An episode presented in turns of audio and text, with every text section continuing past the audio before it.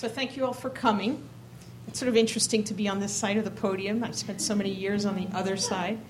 Um, I'm going to tell you about how we came together and then riff on one concept. Uh, the first thing is that we all got together uh, in February March 2010. We and many others came together at a critical code studies conference online. Uh, over a period of six weeks, we participated in six threaded discussions about snippets of code. On the third week, Nick posted a single line of code, and John Bell was the first to respond to that thread. In the end, all 10 of us had something to say about this one liner, and Nick invited us to write an entire book about the sing- single line program. It's written in BASIC for Commodore 64. We wrote the book collectively and in a single voice, using a wiki to outline it and draft it. We started writing.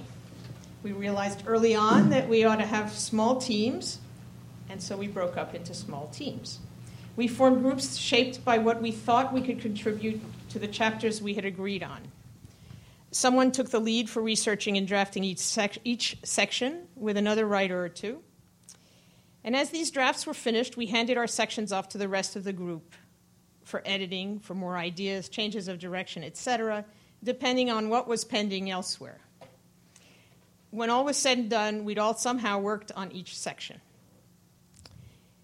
Then, with the guidance of the MIT Press, whom we thank for their part in all of this, we copy edited, sought permissions, and indexed the content. And finally, Casey Reas designed the book the cover, the fonts, the layout, the colors, the paper, all of it.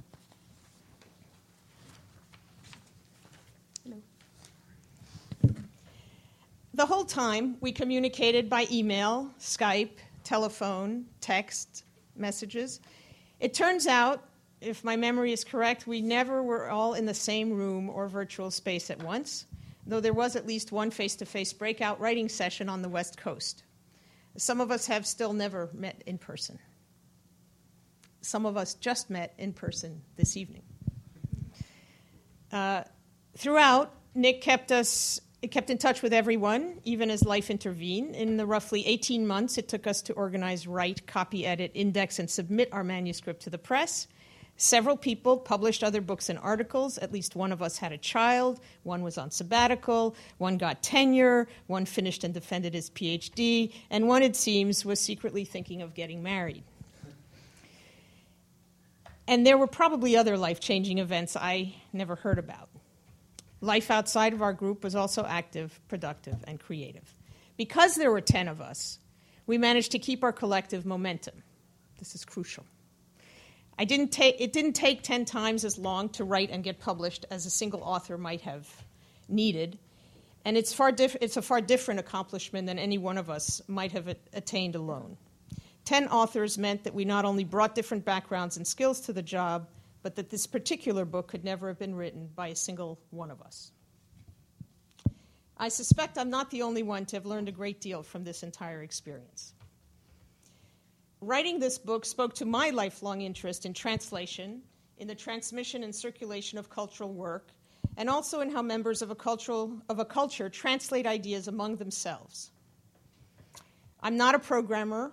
When I began, on this project, I could not read this line of code or understand it, nor could I, more importantly, run it. All I could tell was that it started and ended with 10 and looked loopy, as I indicated in the thread that landed me here tonight, three years later. So at first, I sat back and watched and listened as messages flew furiously among my colleagues. I noticed how these natives of BASIC started sending each other emails with new versions of the 10 print code. Early on, I asked for visualizations of the code my co authors were writing. I also asked for audio readings of the line, thinking it might, the line of code, thinking it might help me understand. All the readings were different, and what I learned is that people who use computer languages speak them differently. I also confirmed something I already know, knew, something we all know, that is to learn anything about anything, we need to create at least a slight difference, a variant, to first perceive and then to understand the differences that make a difference in something. On a slightly larger scale, we do it frequently, frequently when we speak. We ask for rephrasings, we reword things, and that's what my co authors were doing with this line of code. It's called porting code, and there are many, there are many reasons to port code. Before you correct me, let me just keep going here. Porting code is what programmers do to get a program to run on, another on a platform other than the one it was designed to run on. A program written to run on a PC, say, will have to be changed and, some, and sometimes entirely rewritten to run smoothly on another platform. Porting code is about optimizing the code so its execution is smooth in software and hardware environments it wasn't written for in the first place. Like translation or localization, it intends to naturalize language in a foreign environment. But there are other reasons to port code, one in particular that my, co- my co authors indulged in playfully to my delight and to the benefit of readers of this book. Modifying the 10 print line of code and writing variations of it for other platforms are a way of understanding how it works in its native C60, Commodore 64 environment in contrast to other environments. The book contains a number of ports, the better to make sense of the differences among the languages and platforms involved. So I'd like to give you one example uh, before I close. In the section of the book we call a port to Atari VCS, we outline what porting 10 print to the VCS involves coding the characters, building the walls, covering the screen, and bounding the maze. The process of figuring these things out emerged from attempts at translating or porting the code from a language the C64 understands to one the VCS can understand. For example, and I'm just going to read you one bullet point of the kind of thing that changed. The Atari does not have predefined character bitmaps, grids of pixels to represent each glyph, as the Commodore 64 does, making it necessary to create the patterns corresponding to the diagonal characters from scratch. They're not open. now, I did print out a few. Here, would you just hand these? This is what it looks like on a VCS, as distinct from what you've all seen on a C64. Just as with translating natural languages, it is at times impossible to port exactly, and yet we managed, willy nilly, to make our meanings clear to another culture or to accommodate code on, an, on other platforms. By porting this particular one liner, my co authors uncovered details they hadn't yet encountered or fully worked out about the workings and affordances of the languages and platforms they played with. In closing, then, when struggling with porting or translating, reseed, replant, rewrite, rephrase, swerve and while you're looking, at, looking for the mot juste to identify the je ne sais quoi in the magic of code, if you see a fork in the road, take it. Thank you.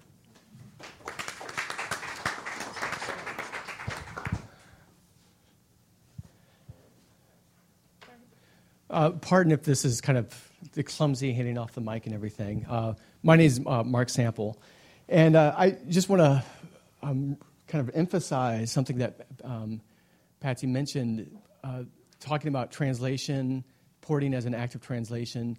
I, of the 10 of us, I think four of us, maybe five, have PhDs in literature.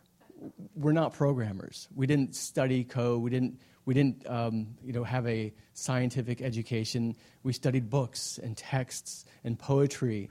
Um, so when we approached 10 print and the line of code, uh, at least half of us really saw it in terms of uh, t- a text.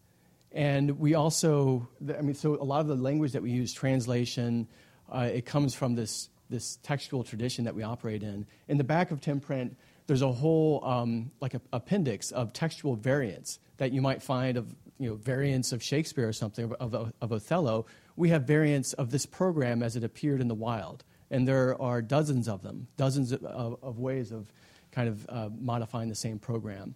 Similarly, uh, many people, uh, many of us don't have a Commodore 64, like what Nick is running right here, to, to operate the program on our own. So we, we used an emulator, which um, Vice is one of the emulators we mentioned in the book. Anyone can download it and run it on your Mac or PC.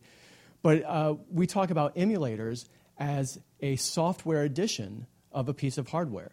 So we're, we're talking about computers in terms of editions, a word that we usually you know, reserve for text. So I just want to kind of emphasize this, this kind of textual nature, textual approach that we took um, to 10 print. And w- one of the things that drew me to the program was the randomness of it. I mean, the, the program, the heart of it is, is this randomness. Can, can you do a variation that has very little randomness in it, or no randomness, so we can see? Um,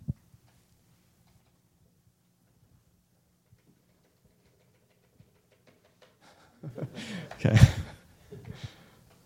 Okay. this is not a random program. And, and it's that flip flopping of those graphical characters that uh, early on we argued about whether they were slashes or hash mark, like what, what were we going to call these graphical characters? Um, it's that, that randomness that really gives it the texture. Um, and, and by varying the randomness, you can actually, it, it feels less maze like. So there's slight randomness there. But what, what, uh, what fascinated me, and I fascinated some of us, is that randomness is it's kind of an edge concept. It's essential for play and games, deck of cards, video games. Uh, randomness is essential for these acts of play, but it's also essential for very serious endeavors. Any kind of statistical uh, simulation requires randomness to be factored into it. So, for instance, a simulation of a nuclear attack. So randomness has this kind of it's a threshold concept between play and the very seriousness. And I think uh, looking at 10 print through the through the idea of randomness uh, opens up um, more than just what's going on in the Commodore 64. So let me just say a few things about randomness here. Um, one thing that is um, really kind of we forget when we talk about randomness, and this is this is true for the Commodore 64 it's often actually what um, people call random, or I'm sorry, pseudo randomness. It's not real randomness. It's uh, randomness that just only looks random, but if you have a large enough sample, you can see it to start repeating itself. And the reason you need pseudo randomness is because if you're running a large scale statistical simulation, you need to have unknown variables, but you also need to repeat those unknown variables every time you run that simulation so you can control for some other experimental uh, unknown outcome. So um, that's an interesting one. um, now, this need for reusable pools of random numbers explains the popularity of books like the RAND Corporation's, I love this title, A Million Random Digits with 100,000 Normal Deviates. This was a book that was published in 1955, and like it says, it's a book that just has columns and columns of a, of 100 million random numbers. I'm not 100 million, just a million, sorry just a million random numbers. It's still being sold today. You can buy the book on Amazon. And you know, as a side note, it's funny to read the customer reviews of the book. They complain about the it's, it's all random except for those little numbers on the side of the page, the lower left hand and right hand corner are in sequential order. What's wrong with that? But anyway, this book was published by the RAND Corporation in 1955, and it's uh, no coincidence that the RAND Corporation was the research and development arm of the U.S. Air Force. In fact, many of the, much of the early work on randomness in computing was done by the Atomic Energy Commission or the U.S. Armed Forces. So when we're playing with uh, any, any kind of um, computing device that is uh, relying on randomness, we're actually st- like tapped into a history of computing that goes back to the Cold War. It was uh, John von Neumann who was the first to propose using a computer to um, produce random numbers, and he needed this. He was fresh off the Manhattan Project and was starting to work on the hydrogen bomb project. And to, to run nuclear fission simulations, they needed to have this great pool of random numbers. And he proposed a computer program that essentially uh, took a number, a seed. You start off with a, a, a number that you've somehow selected. You square it, and then you pick the two middle digits, and you square those again, and then you produce, it's called the middle square method it produces random numbers. Well, obviously, they're not random, it's actually completely deterministic. But this was the first computer program designed to um, produce random numbers. We talk about it in the, in the book a little bit. So, what about the Commodore 64? How does the Commodore 64 uh, produce randomness? And uh, it's, um, this is one of those instances where the material aspects of the computer, like the, the actual the, the, chips, the kernel, the operating system, really play a part uh, to understand what's going on here.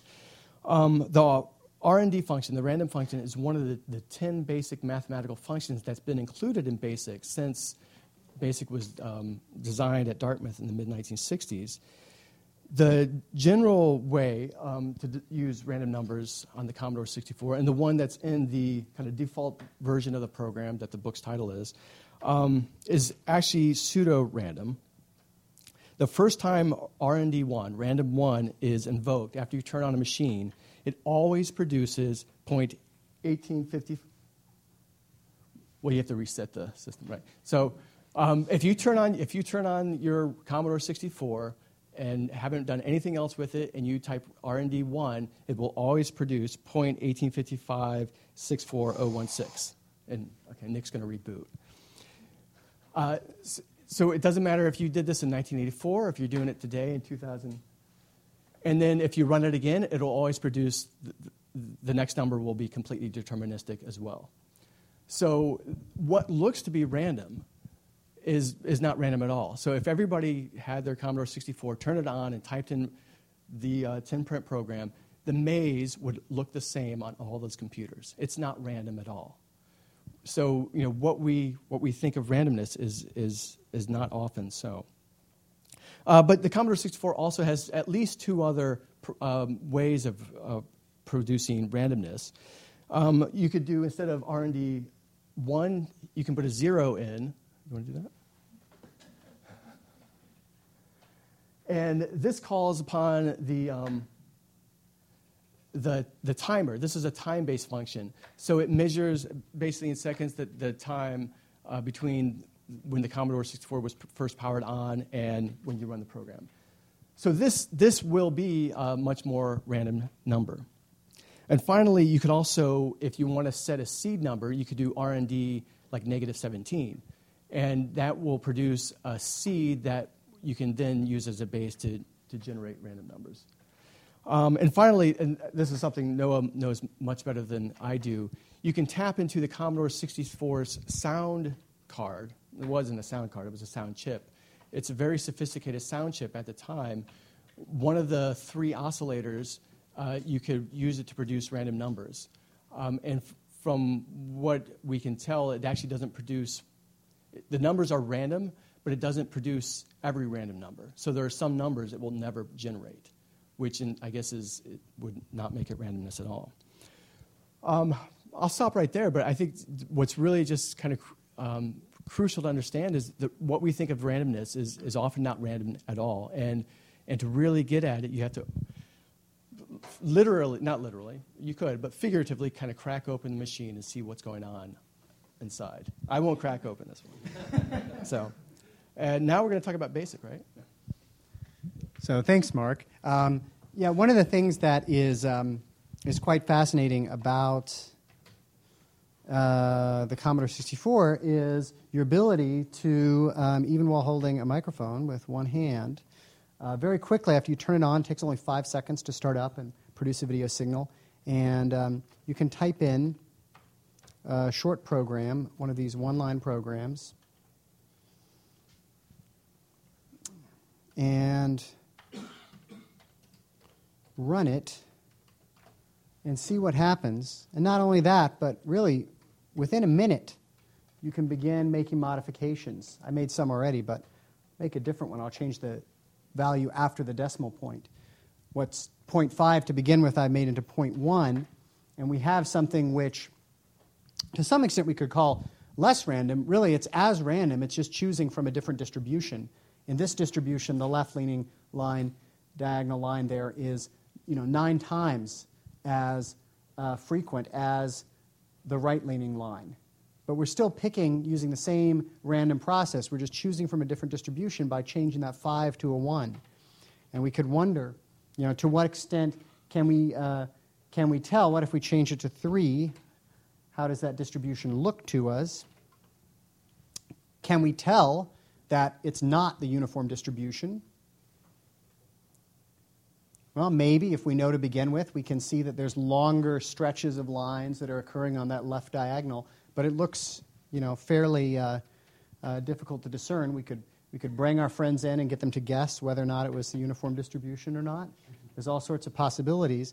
And this is just afforded by the system that you're provided with. I brought this Commodore 64 here with no media. It doesn't have a cartridge, it doesn't have uh, cassette tape, it doesn't have a disk drive.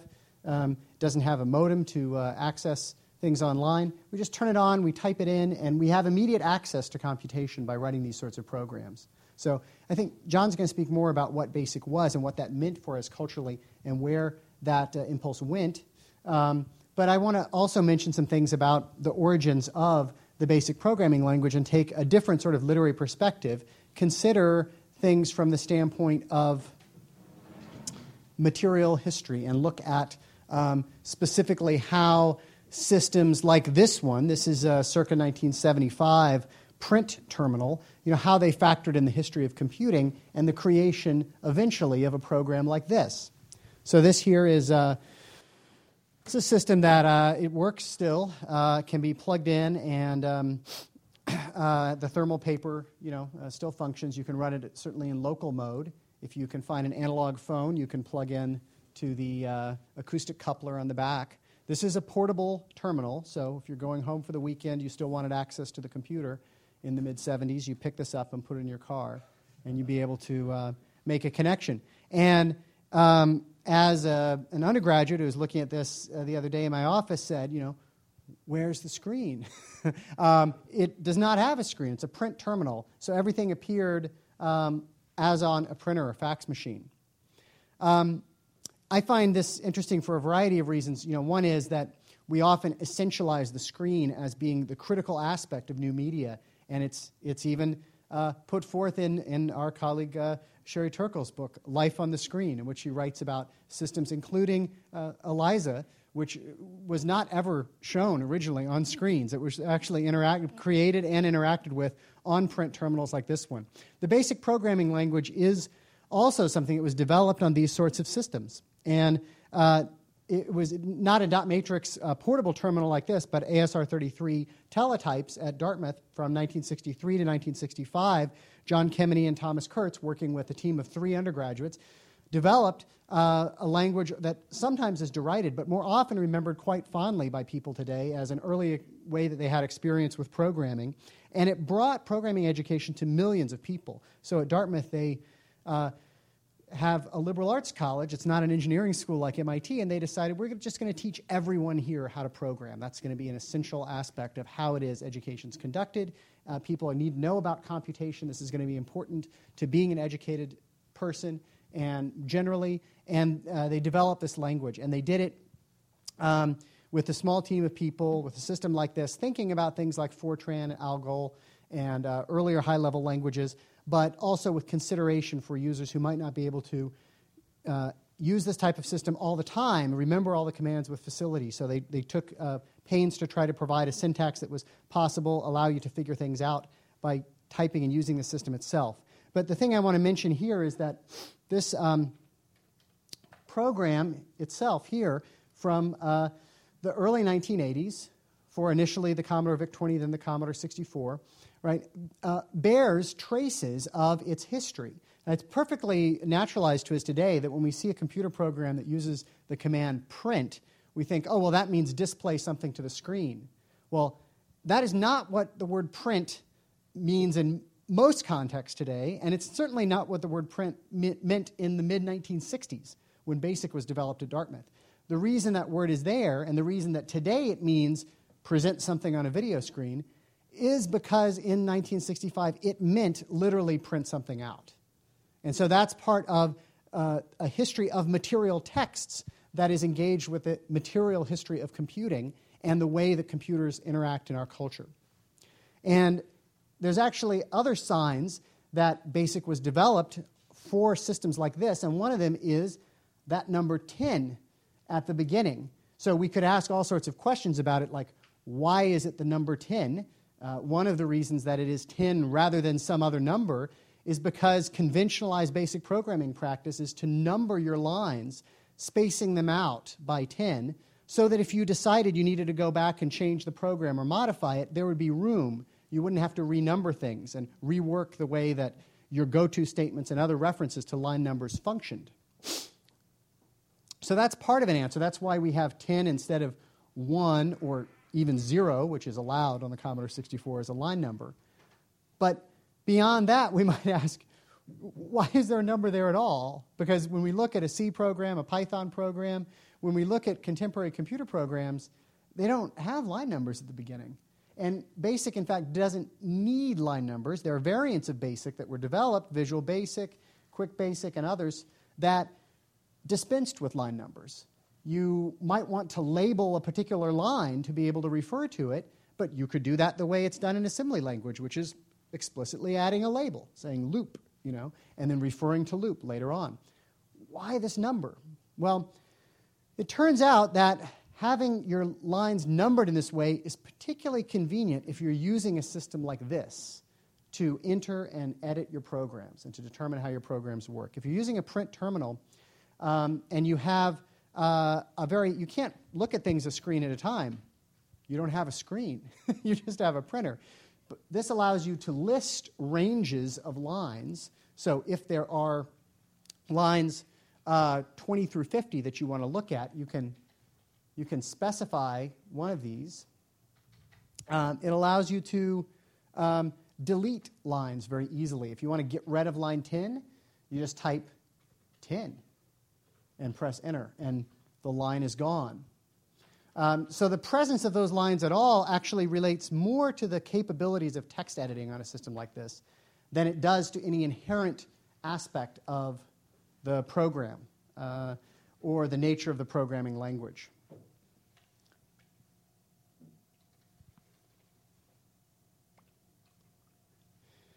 You have to renumber also when you work on that. um, so I want to mention just a few other things before I uh, hand this on. That um, there's other ways in which the material culture of print is significant to computing, not just as a display technology that less than 20 years after the invention of BASIC, you know, its ghost, its shadow is felt on the consumer model of the Commodore 64, this you know, massively well, well-selling computer, but also in the way that the program is circulated in uh, contexts like this, that in the Commodore User's Guide, this, um, this program is uh, made available in print. Someone can type it in. It's, it's a little harder to do when you have pages and pages of text, but people are willing to do it in a lot of cases in the late 70s and early 80s. But for one line programs, it's not at all a bad way, um, particularly when people are interested in understanding how they work as well as seeing them function. And magazines like Run, which is one place that, uh, the first place actually that a one line version of this 10 print program appeared, right, are also places where code is distributed in print. So these are uh, a few of the aspects of um, what we wouldn't generally consider you know, computer media. If I brought my Commodore 64, I said, oh, I brought some physical media too with some programs on it. Here you go, right? People might be very surprised. They would expect a floppy disk, an SD drive, something like this. But things are transmitted this way as well, and this is part of the culture and uh, history of uh, the way that BASIC originated and much of it was brought over to the Commodore 64 where it further developed. So I'm going to let John mention some more about the way the basic programming language lived and has lived on. Uh, so can you just go back and reboot again? Because I just want to bring that back up for a second. So just to, to go back to something that Patsy was talking about at the beginning, how we got into this, right? Nick put this one liner up on this online conference we were going to, and as she said, I was the first one to respond. Well, why was I the first one to respond? Uh, largely because I remembered the same one liner that he did randomly from 30 years ago. Um, that says something. I'm pretty sure that I wouldn't be able to reproduce a line of Python or Java that I was writing two weeks ago, much less this basic line from 30 years ago. Um, so, right, it, it's sticking with you. Uh, and that was very interesting to me. Why do we remember these things? Why do we want to go back and write this book about them? You know, what's significant about it? Um, in looking at how this, uh, how BASIC developed over these years, uh, yeah, there's a nostalgia factor involved in it. The Commodore 64 is about as old as I am. Uh, so my first memories, literally, I, I, learned to program within about a year of learning to read. So this is, you know, the, the very beginning of my history, right? Uh, but in a larger context, I wasn't the only one that was doing these things, right? There's an entire generation of people that grew up during this period that looked at BASIC as the way that you interact with a computer. Uh, it, it, there's a, a, very important uh, line that is drawn at this point between a user and a programmer, right? The programmers are the ones that go in and they create things. The users are the one that go in and they click on the icons and uh, something pops up and they type in text. But at this point, that line was very thin. Yes, you could go out and you could get commercial things, but these print magazines that were being distributed, they had the code in it. If you wanted to run a game, you type in two or three pages of code and you run it, right? Uh, and that's something that, as we have made systems more complex, that we've lost in a lot of ways since then. Um, I was trying to think of it on the way down uh, driving down from Maine, my five hour trip, um, trying to figure out is there, since the development of the graphical interface, has there ever been a system that you could just boot to this and get a prompt where you can immediately start programming something? Uh, I mean, you can make an argument that you know people still use various nixes with uh, shell scripting, all this sort of stuff, but that's not the way that users are used to relating to the computer anymore, right? They're used to clicking on icons and dragging things around. So a, a, shell script isn't going to be a user domain sort of thing. It's going to be a programmer domain sort of thing. So how can we now start to look at this and say, okay, we have this generation of programmers that was interested in BASIC at the command line. What can we do now to bring it forward and say, these graphical users, how can they become interested in the same way? How can they become both user and programmer? Um, I think that there's a couple of different uh, possibilities. I haven't really seen it be completely successfully done since then. Uh, in the book, one of the things that we argue, or uh, I'll, I'll, specify myself because I know there were some dissent on this, but uh, one of the things that uh, I'm arguing is that the real successor to BASIC is HTML.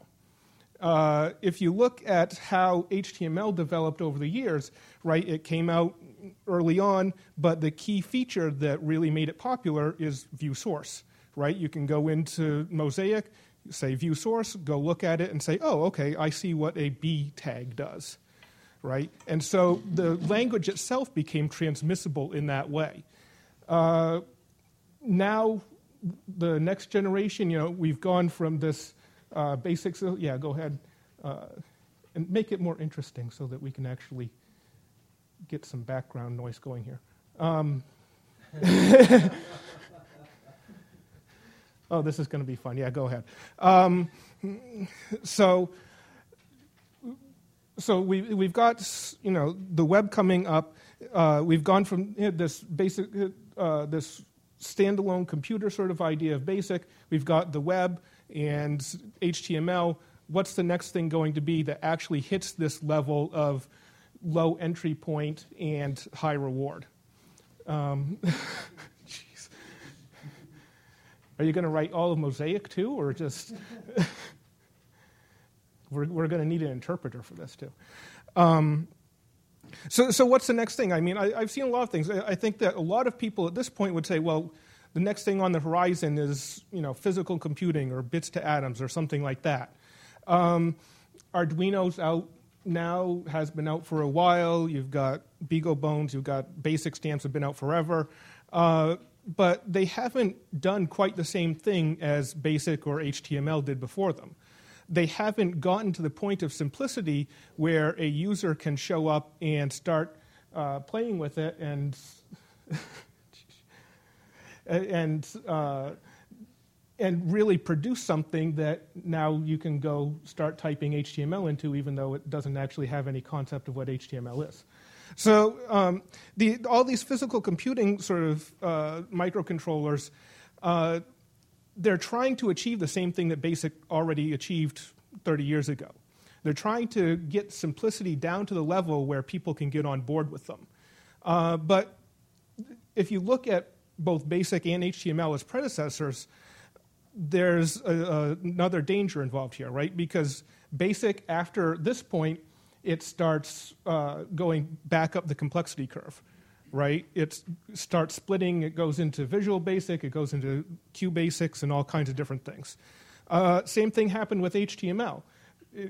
HTML1 was very easy. You put a B tag around a piece of text, it makes it bold.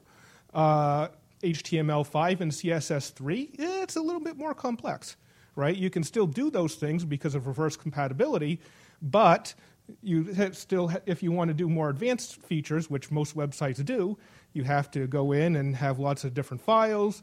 Uh, you might have to branch between different browsers. So let's go learn jQuery because that's going to solve our problem of it works in IE but not in Firefox. Uh, so it's now gone up that complexity curve too. Um, I think I've started to see the same thing with Arduino, right? If you look at Arduinos now, uh, go out and buy shields and start tacking, uh, putting them on top of each other, uh, the complexity has already gone up. The question is did enough people get on board the Arduino when it was at that low point of complexity to actually make it the kind of technology that will go forward and be remembered in 30 years? Because that's what you need. You, you need a critical mass of it. Uh, and I think that's an open question. Um, but if you were going to do this, right, independent of Arduino, independent of any particular technology, if you were going to try to recreate this now in this modern era of graphical interfaces and all of these different things, how would you do it? I honestly don't know. I think that it's something that people have tried to do with, well, we're at MIT, so Scratch, things like that. Uh, but it still isn't going to be the same because it's not uh, booting to a scratch prompt, basically. Um, so I, I, think that that's really one of the values in going back and looking at this program is trying to see, okay, what happened there, and how can we reproduce it in the future. So I think you were also going to talk about the future a little bit, maybe. okay. Thank you very much. Uh, I think this ought to dovetail okay with uh, what we were talking about.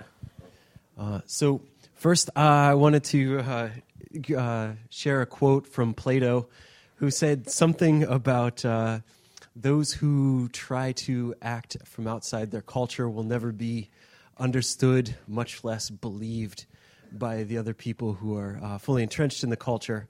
So, what does that mean for people who um, not even necessarily are in the culture or inside of it, but are uh, creating that culture.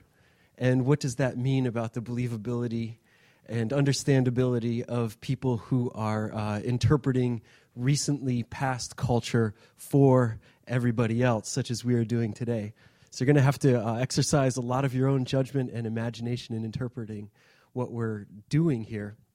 Uh, so to get just to get you thinking along uh, in an analogic mode a little bit, uh, I wanted to uh, share something that I learned from the show Parks and Recreation. Don't know if you've ever seen it or if you uh, have too much time working on school. There was an episode recently where they were arguing about school lunches, and someone said, Well, you classified napkins as a vegetable right? Does anyone who hasn't seen the show or seen the show remember how they're able to classify napkins as a vegetable? Well, they're made from plants, right? So, so you go from, from plants to, well, from vegetables to plants to paper. And suddenly, you know, it's, it's, it's no longer nutritive. You lost something along the way. But there was a fluidity. Uh, there's still something of the original left. It's just transformed as it reaches these different contexts. What I have now on my plate is now napkin. And yes, it, it is plant like. And I could have made it from bell peppers, probably. Anyone who's ever made pepper here? Uh, so, paper, I mean, from Pepper. So one of the things when you when you read Ten Print and you think about us as this uh, collaborative, as this collaboration, you say, okay, these ten people got together for a year, two years online, and they poured all this energy. Why why are they doing this? What am I supposed to get out of it? Was it just something for them? Uh, is what can I get out of it? And so what I what I really wanted to talk about was how to use these uh, analogic modes of, of thinking to to make use of our process in your own work. Uh, so, so before I do that, I have just a few assumptions that I wanted to bring into this. Uh, it's, it's always good to clarify your assumptions, so I wrote mine down for all of us. First of all, one of the assumptions that I wanted to make or, or, or I wanted to, to bring out is that uh, the people who were reading Run magazine back in the 1980s, the people who were typing this program in back when it was uh, contemporary or current, uh, that they all went on to be extremely rich and famous and successful in everything that they did. So we're just going to assume that if, if anyone wants to challenge that, uh, then, then bring in someone who's unsuccessful who remembers this program. I will amend my statement.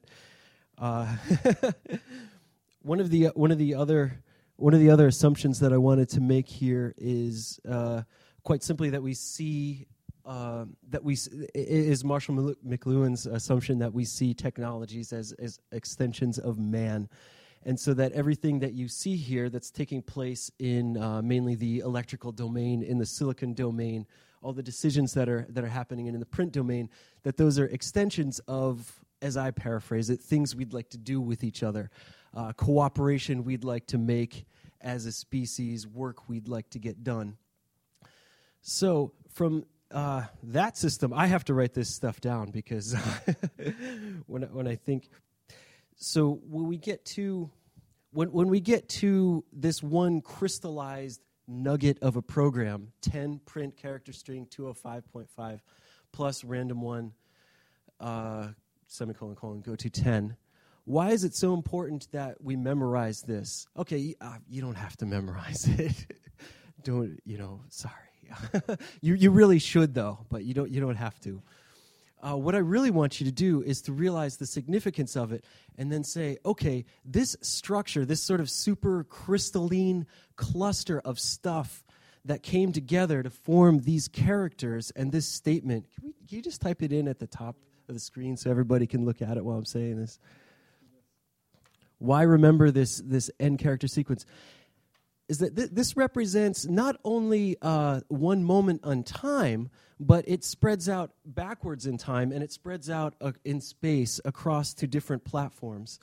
Uh, in, in the book, we made a huge point of showing this program and similar programs, as Patsy reminded, on the Atari VCS 2600 and a number of other platforms the, the VIC 20, the TRS 80 uh, and of course JavaScript, so we could see it in contemporary browsers. And so you could see that it could probably keep going forward, this little assemblage of, of modules.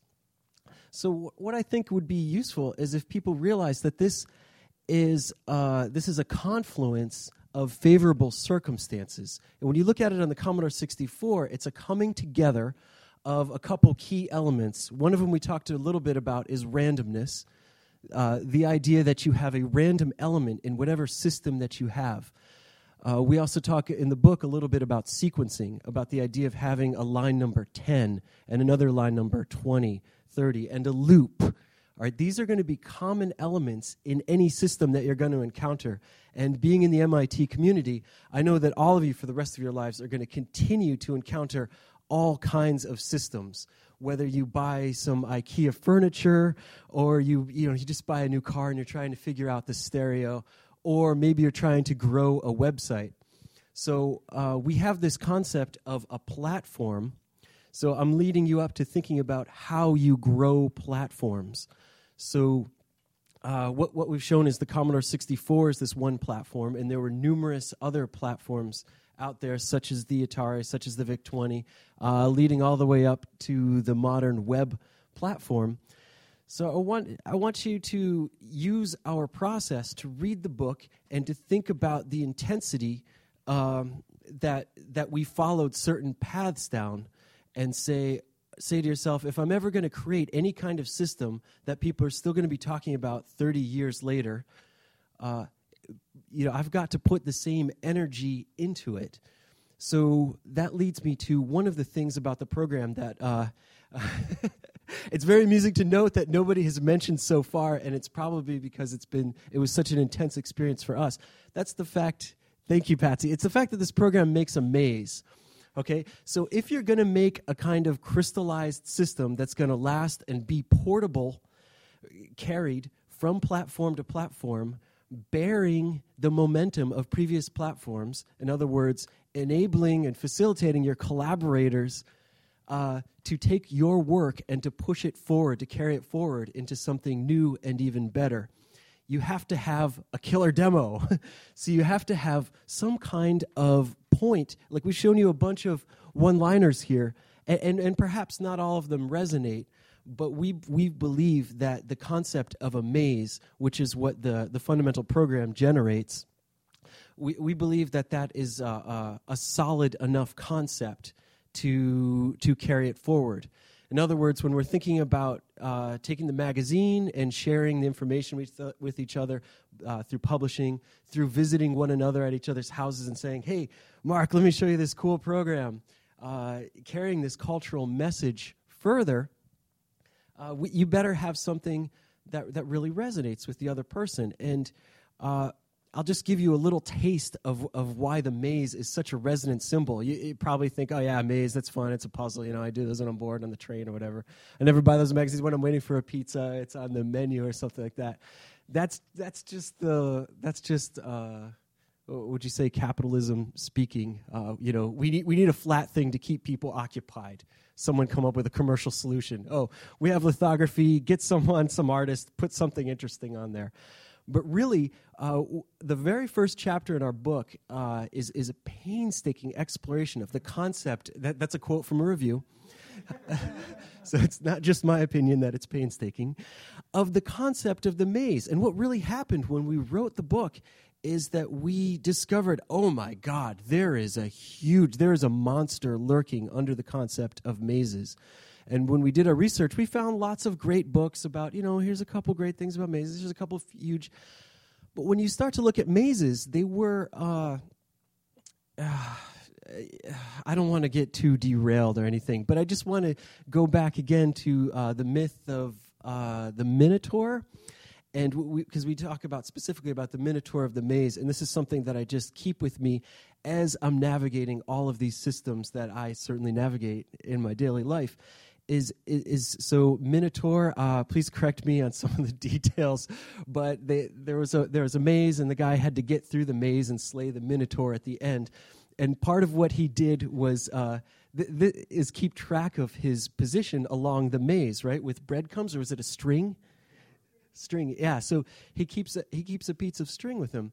And so when you when your only experiences of mazes is olympic pizza uh, you don't really think about the string. But you should really keep that string with you uh, anytime you're navigating a maze. So what does this os- often mean? Uh, just keep track of what you're doing as you're doing it. For example if you're trying to uh, learn all of this web programming, for example, which I know a lot of people are trying to do, and it's really great, is to save versions that exist along your way. These are your breadcrumbs, these are your string.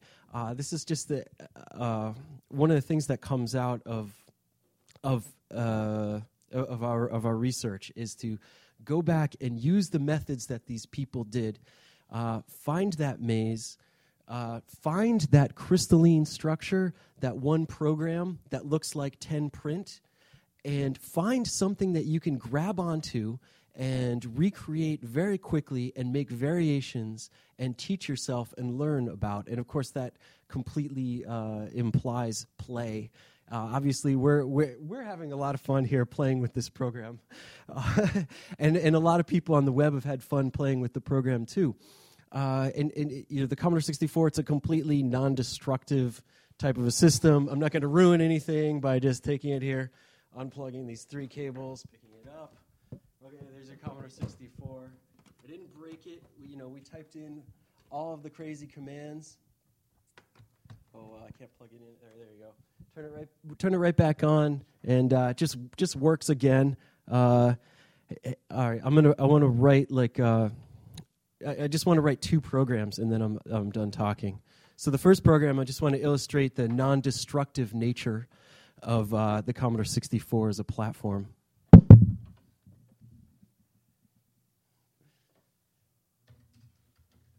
So this program is just going to write random values to the random memory on the computer. If you did this on your PC, you'd probably lose all your email, invalidate your Windows or whatever operating system you're running. But I'm just gonna I'm just gonna run it here because this is a, a great platform. Uh, we we you know this program, oh look we're writing to some random color memory locations there. Oh, we're some random screen memory, and and this is a, this is a playful environment. We we've taken if you notice, this has the same elements as 10 print, right? I told you, you, you probably should learn it. Oh, we, we did some kind of crashy thing. But I'm not crying. Oh, look it, we, we messed it up so bad. If I type basic commands, we can't even see anymore. Oh, well, I guess I'll just turn it off and on again. Throw it in the gutter and go buy another. All right, so there was uh, one other program that I wanted to uh, share with you when I was talking about the growth of the platform, because I think to some extent, some of the people who read the book were a little bit perturbed that we're just writing this one program that just does a continuous output, and they don't kind of see they don't see themselves in it as an interactive element. So, uh, yeah, all right, give me a second.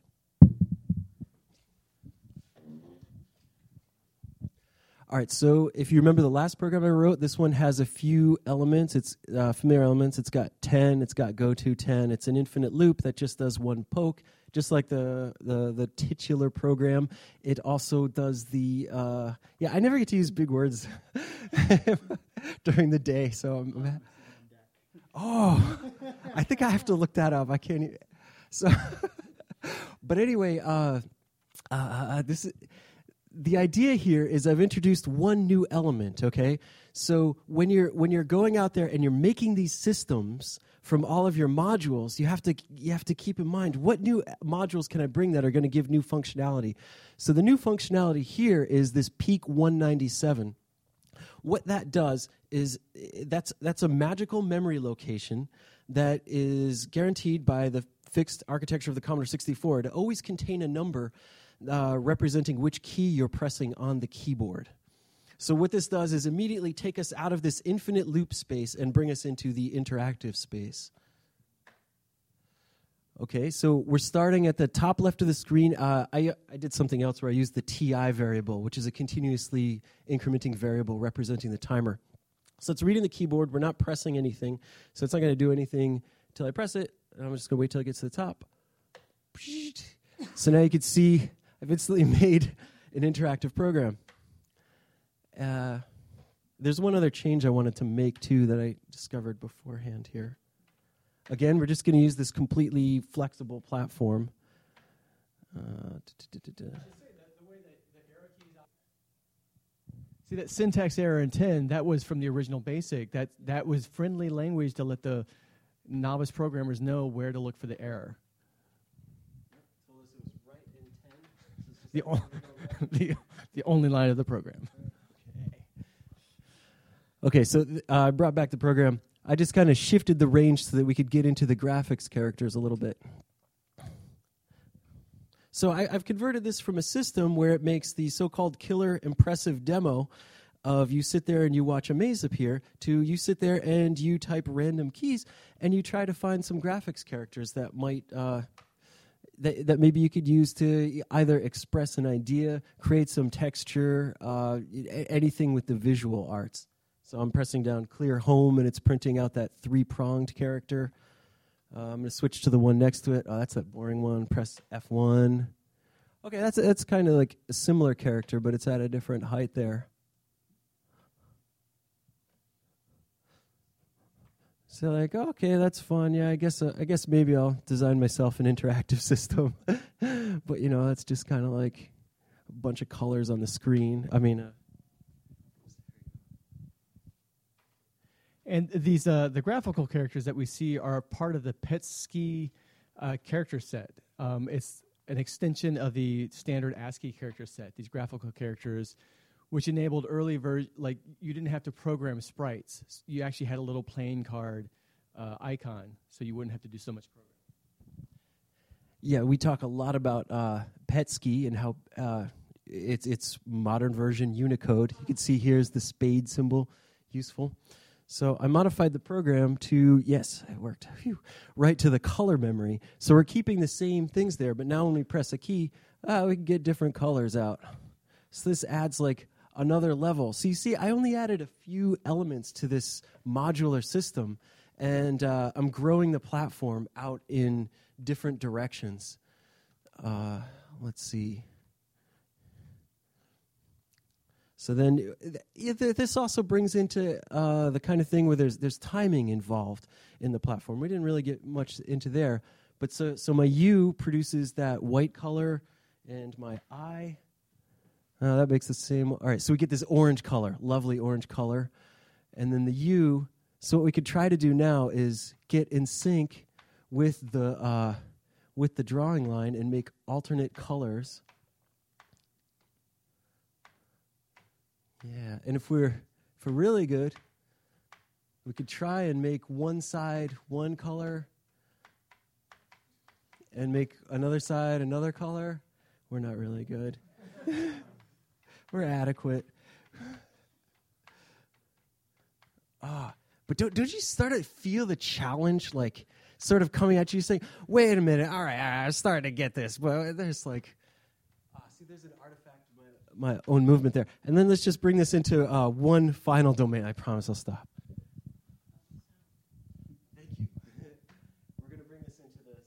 Okay. So again, this is like this, the same vein of programs we've been writing, where we have we have a, a go-to statement. And does anyone remember what PEEK 197 does? Okay, that that is the value that um, that's that's the thing. When you go out and you make these systems, pay attention to what people are doing and say, "Look what that dude did! Oh, I want that for myself." It's information you can copy it, you can incorporate it into your own work. Uh, all right, let's see if we get. Okay, so this isn't a sophisticated sound program, but I believe that by pressing different keys, I can access different sounds in the sound chip. All right, so that so uh, really that demo is just to show you how how we could just take another module, combine it with another one, and expand out and grow our platform into yet another space. So I hope you make use of that uh, in your work. All right. So I, you know, we could talk amongst ourselves, but since we did that over the 18 months that we wrote the book, maybe it would be a good time to open this to questions from uh, those of you, particularly those of you in the back half of the room, which is everyone. um, are, there, uh, are there some questions? I'm, if, if there aren't any, I, am going to have Noah manipulate this program further.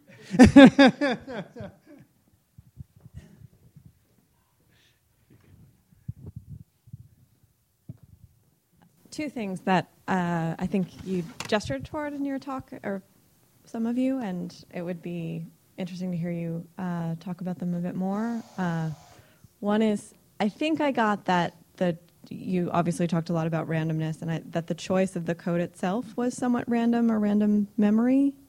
If that's true, is there? I mean, I could see there being a commentary on writing about a text that itself was randomly chosen. So I don't know if that's intentional or if there's something there. Um, yeah, so I think Someone, someone used the word random to describe, you know, having remember the program, maybe John or something. But it's sort of, it's like one of those cases when we say like, uh, you know, this does something very basic. It's like, oh, wait a moment. We're not talking about the programming language basic. We're talking about, yeah. So um, it wasn't a, no, it wasn't a random choice. I mean, particularly um, we, I brought the program up because I thought it was an interesting, very, very small piece of code. I'm interested in very small computational systems that do interesting things aesthetically, visually, or otherwise. And um, it did not, I, I, thought also that critical code studies, a lot of people very early on in critical, it's still early, but this was er, even earlier, very early on in critical code studies, were getting overly interested in the trappings of programs, comments and variable names and, and, and sort of things around them, and uh, which, which, well, I don't mean to suggest that these things aren't important at all. But if we're not really talking about the program and how it functions, it's really hard to understand those elements properly.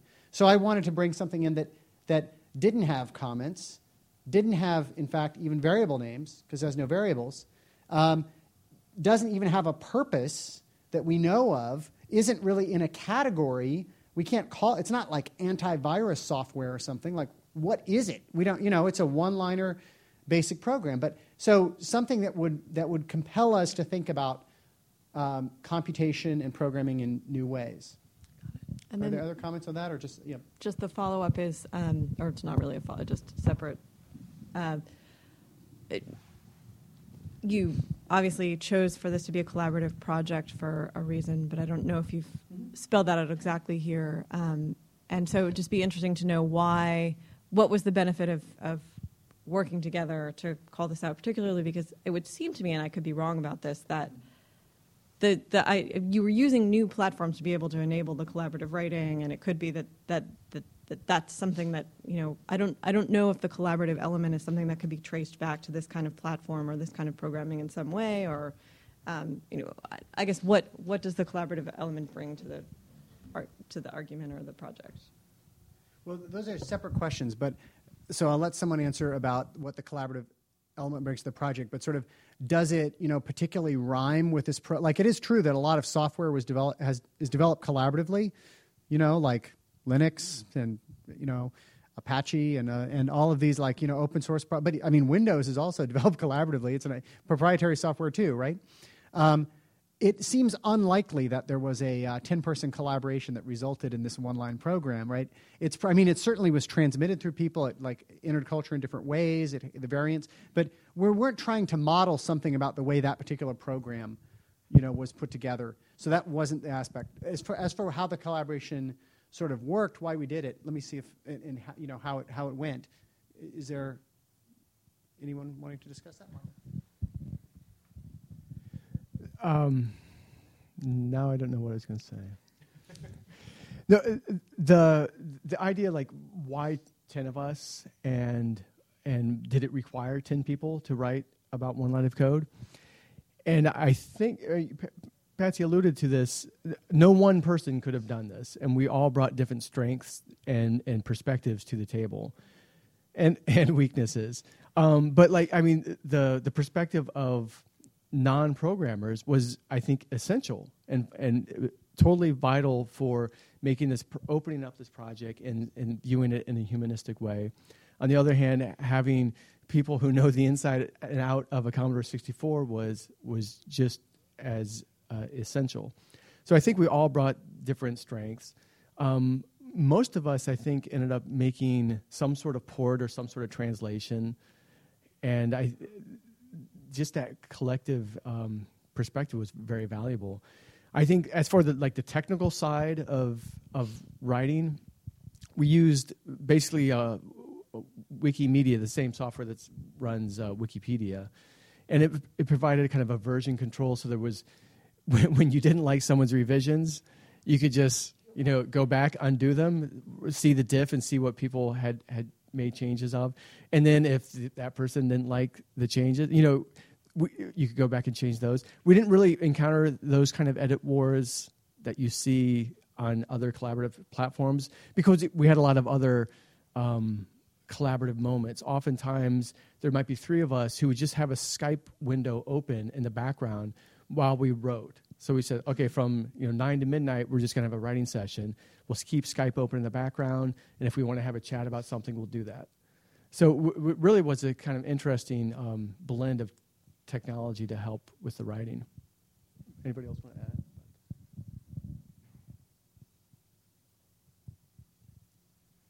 Excellent. Um, I, I um, as I as I watch this um, presentation, and some of the things you're talking about, the way in which you put this together and the excitement of interacting with each other and so forth.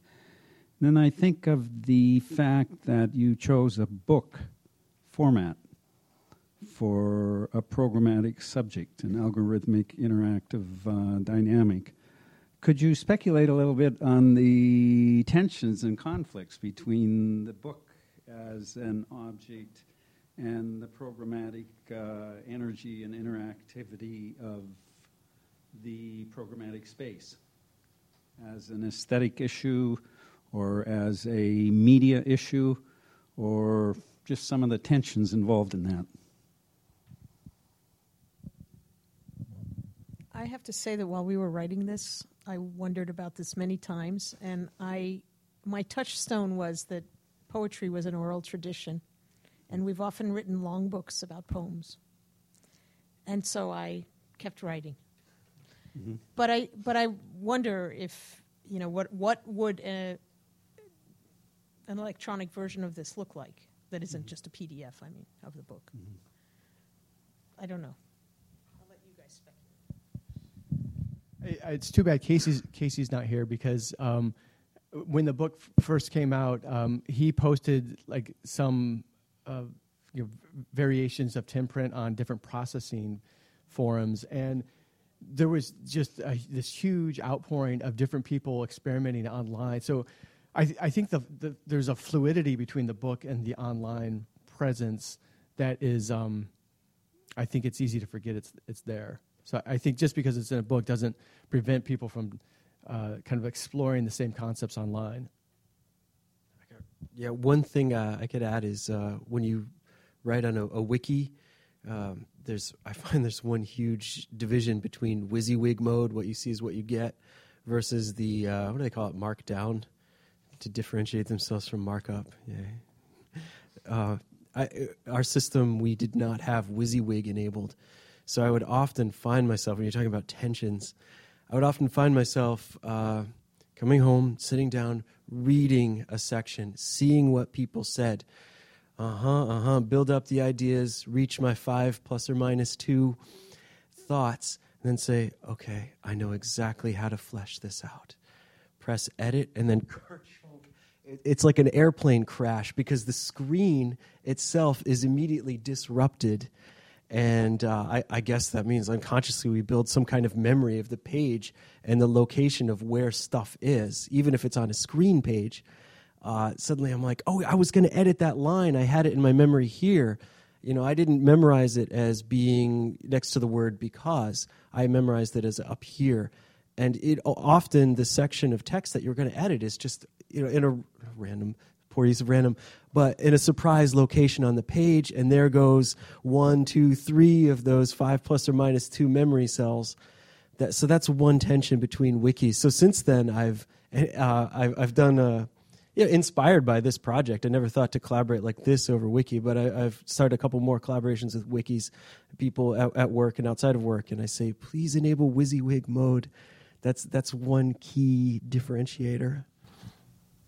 Yeah, I was just gonna say that the trick on that note is you have to think of that line the same way that you do of like PEEK 197, mm-hmm, right? And then it's like no problem to remember it. Okay. Right. So yeah.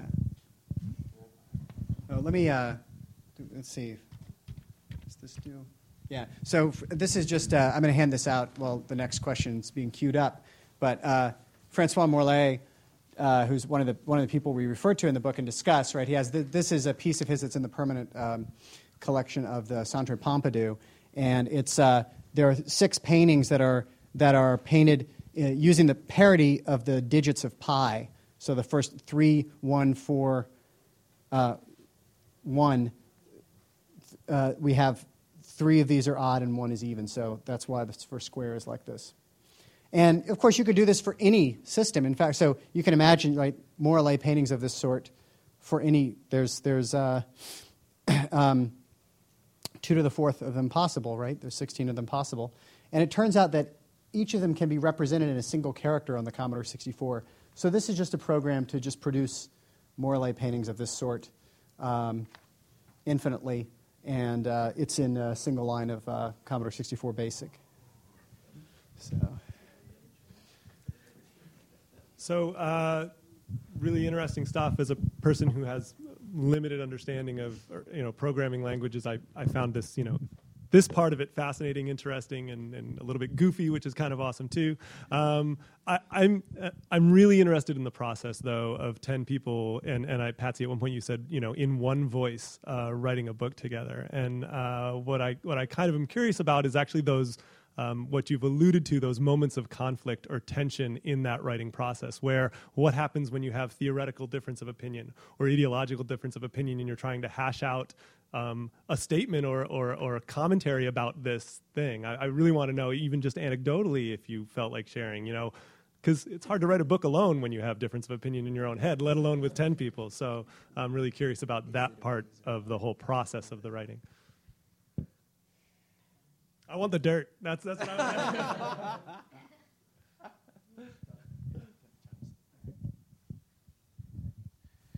yeah, I mean, I, I don't know if it's what you were referring to, but the, the one thing that I had mentioned earlier about uh, HTML as a successor to BASIC. Um, I say that and I, I, make the claim that, yeah, I, I put that in, somebody else, and, and, other people disagreed one way or the other. But the thing, that's actually a really good thing when we're trying to bring all of these people together, right? We've, we've got an original text that's less than 80 characters long and we're producing a couple hundred pages of book out of it, right? So, yeah, we need to be able to pull all those other things in. Now, conflict, I, I don't think there was a lot of actual conflict on this. You know, I mean, there's somebody put something forward and then somebody else says, well, no, I think that's wrong. And we talk about it and we come to a rational conclusion. Um, I, I, remember one of the first things that uh, uh, actually in the original post that I replied to, uh, I said that, well, this program's great because it demonstrates lots of fundamental aspects of programming. Like, right, you've got loops, you've got variables, you've got iteration. There's no iteration chapter in this. Uh, the reason for that is because I started to write it out and uh, I made the argument that yes, there is no iteration in this program. It's an iteration that's happening as a result of the nature of the Commodore 64, where it's got these other internal things that aren't visible within BASIC itself. So there's this kind of iteration concept, but there is no actual iteration going on. And so by the time I got to the end of that argument, I put it up on the wiki, and I remember uh, getting an email back from Nick and said, "This is a really good argument. Unfortunately, you've convinced me that 10 print doesn't actually iterate." um, and yeah, I, I, agreed with that. you know, I, I, was stretching the point, but I was stretching the point to make a different point. But I, I have no problem with taking that out at that point because, yeah, you're right. I wanted to say, like, when we finally got to the process of um, MIT Press sending it out to external reviewers, um, we had already been kind of through a peer review, like many, many, many times, and I think we were our our own harshest critics, but but not not in a confrontational way. And I I, would say that there really was a consensus um, moment, and I I think having some of the face to face talks, uh, the the Skype chats and and working in smaller groups. So maybe three people would be working on a single chapter rather than, than all of us, and then we hand it over to everybody. I think that all helped. And I was uh, I was rereading some of the chapters that I worked on heavily uh, coming up here today, and I couldn't remember what lines were mine. I couldn't remember who wrote them. Um, it w- really was kind of remarkable how um, how that is, there is that one voice. And I don't think it's the case that the voice is just bland. I mean, you could have a very corporate sounding or bureaucratic uh, v- voice, but I think there there's some charisma or p- personality in the voice, at least in, in, in many spots in the book. Metanoia. Yeah. Oh, I got one more conflict. uh, there was a lot of conflict about whether it actually produces a maze. So that's your conflict, yeah. Well, yeah, I, I just remember a lot of. I wasn't so involved in that one, but I remember watching a lot fly about uh, the definition of a maze, and uh, I, I, think we're kind of lucky, uh, at least in that that episode, because there's you know people who do talk about the definitions of these things. So it gave us a chance to to go and, and get opinions and do research on the maze question, for example, we discussed at length whether it was a maze or a labyrinth, or whether it was either. And one of the things I did was to look for those words in other languages to see if the, if other languages made the same distinctions that people did in English using et cetera, et cetera. So there were questions and differences of opinion, but we settled them. I mean, it certainly was. It wasn't very contentious. The, the answer to that is no. They're not distinguished in other languages generally, right? In English, they're not distinguished. In a lot of other languages, there's only one word. No, right, right. But I was going to say there's Yeah, right. right. So the maze and labyrinth are like our different types of snow in English, right? Don't go there. I'm just going to this this one you can you can guess which artist is being imitated in this one-line Commodore 64 basic program. No, they don't know this. Any guesses? I wish Casey was here.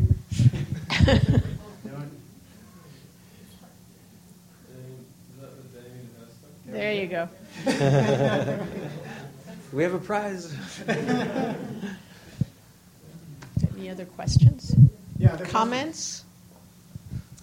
questions? Further questions? Well, I think we're uh, all questioned out here. Uh, I want to thank you for a, a wonderful, dynamic uh, illustration of your book. Uh, it's wonderful. Uh, I find it quite fascinating, and uh, I think many people here do too. And we will, we're very grateful for you coming, and uh, thanks very much. Cheers.